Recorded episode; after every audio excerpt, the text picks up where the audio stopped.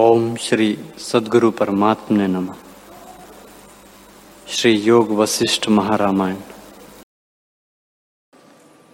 दूसरी वस्तु कुछ नहीं। नास्तिकवादी जो यह कहते हैं कि परलोक कोई नहीं। अर्थात जो कहते हैं कि आत्मसत्ता कोई नहीं। वे मूर्ख है। हे राम, जो अनुभव आत्मसत्ता ना हो तो नास्तिक किससे सिद्ध हो? जिससे नास्तिकवाद भी सिद्ध होता है, वही आत्मसत्ता है। जो इष्ट अनिष्ट पदार्थों में राग द्वेष करते हैं और आत्मा का नाश कहते हैं, वे महामूर्ख है। जैसे जागृत के प्रमाद से स्वप्न में, इष्ट अनिष्ट में राग द्वेष होता है। जीव इष्ट को ग्रहण करता और अनिष्ट को त्यागता है। जागने पर सब अपना ही स्वरूप दिखता है। और ग्रहण, त्याग तथा राग द्वेष किसी पदार्थ में नहीं रहता। वैसे ही आत्मा के अज्ञान से किसी पदार्थ में राग होता है और किसी में द्वेष होता है। जब आत्मज्ञान होता है, तब सब अपना ही स्वरूप दिखता है और किसी में राग द्वेष नहीं रहता। चित्त के फुरने से जगत उत्पन्न होता है और चित्त के शांत होने पर लय हो जाता है। इससे जगत मन में स्थित है और वह मन आत्मा के अज्ञान से हुआ है। जब आत्मज्ञान होता है, तब मनुष्य देवता, हाथी, नाग आदि सब स्थावर, जंगम, जगत आत्म रूप दिखता है और किसी में राग द्वेष नहीं रहता।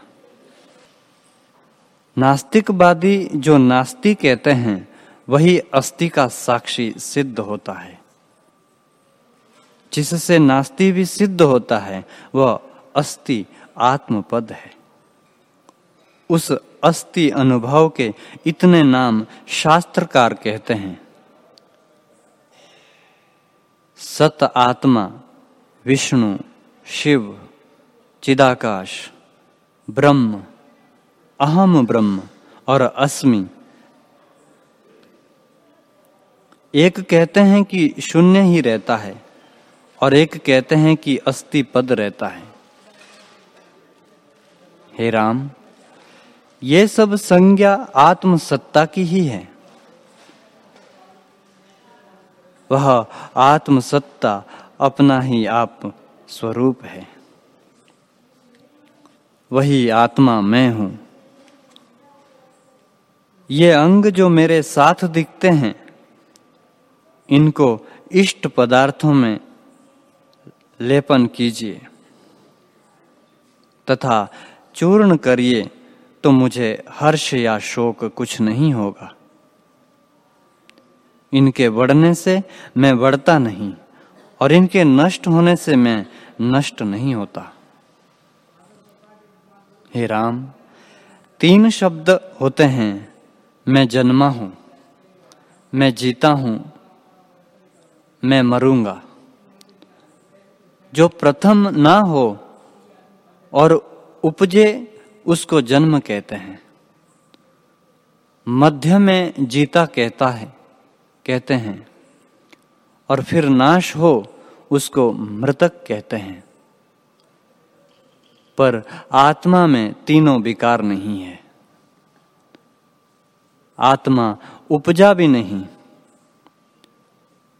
क्योंकि आदि ही सिद्ध है।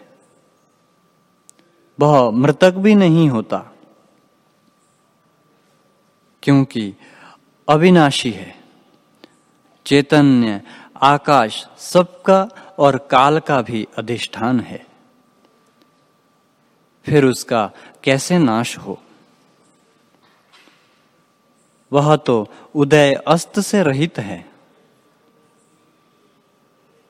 जिसमें देश, काल, वस्तु और जगत का किंचन होता है। उससे आत्मा का नाश कैसे हो? इससे आत्मा अविनाशी है। हे राम, जिस वस्तु को देश और काल का परिच्छेद होता है, उसका नाश भी होता है। ये देश, काल और वस्तु तीनों आत्मा में कल्पित है। जैसे सूर्य की किरणों में जल कल्पित होता है। वैसे ही आत्मा में ये तीनों कल्पित है। कल्पित वस्तुओं से सत्य का नाश कैसे हो? इससे आत्मा अविनाशी और अद्वैत है। उसमें दूसरी वस्तु कुछ नहीं। जैसे शून्य स्थान में वैताल कल्पित होता है, वैसे ही आत्मा में जगत कल्पित है। उस अभाव रूप जगत में जीव परमाद से एक का अभाव और दूसरे का सद्भाव जानता है।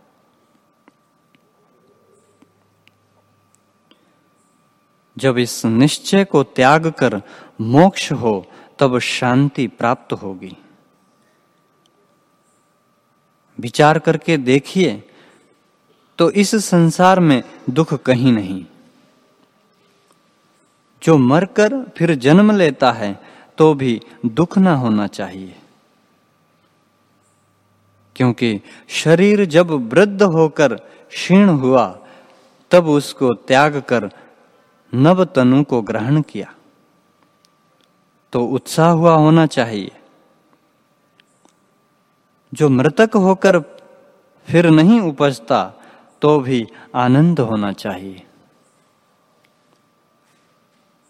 क्योंकि जब तक जीता था, तब तक ताप था।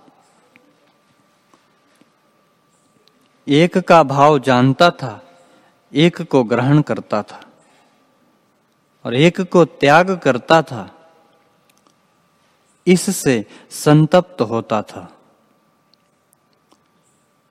उनसे यदि छूटा तो बड़े आनंद की बात है।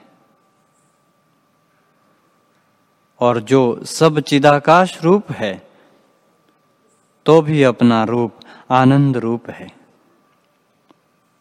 दुख कुछ ना हुआ। हे राम, एक प्रमाद से ही दुख होता है। और किसी प्रकार दुख नहीं होता। यह सब जगत आत्मरूप है। और जब आत्मरूप है तो दुख कैसे हो? जो तुम कहो कि मैं अपने कर्मों से डरता हूँ, जो परलोक में मेरे लिए भय का कारण होंगे तो ऐसे जानो कि बुरे कर्म का दुख कष्ट यहाँ भी होता है और परलोक में भी होगा। इससे बुरे कर्म मत करो। मैं तुमसे ऐसा उपाय कहता हूँ जिससे तुम्हारे सब दुख नष्ट हो जाएँगे। वह उपाय यह है कि तुम जानो मैं नहीं। अथवा ऐसा जानो कि सब मैं ही हूँ।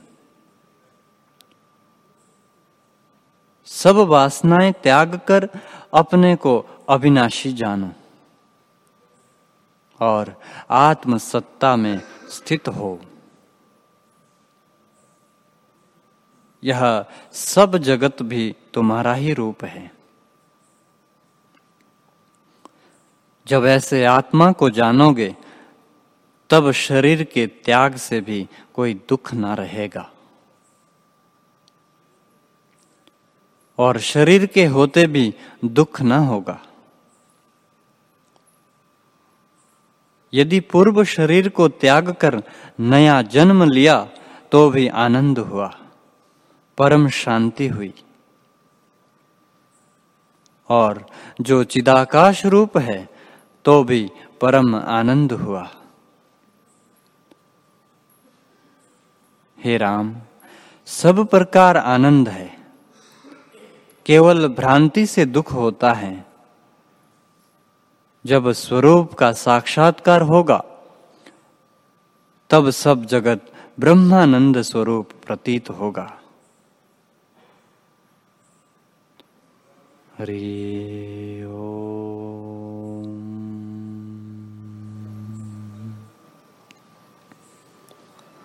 ओम सहनावतु सहना बनक्तु सहवीर्यं करवावहे।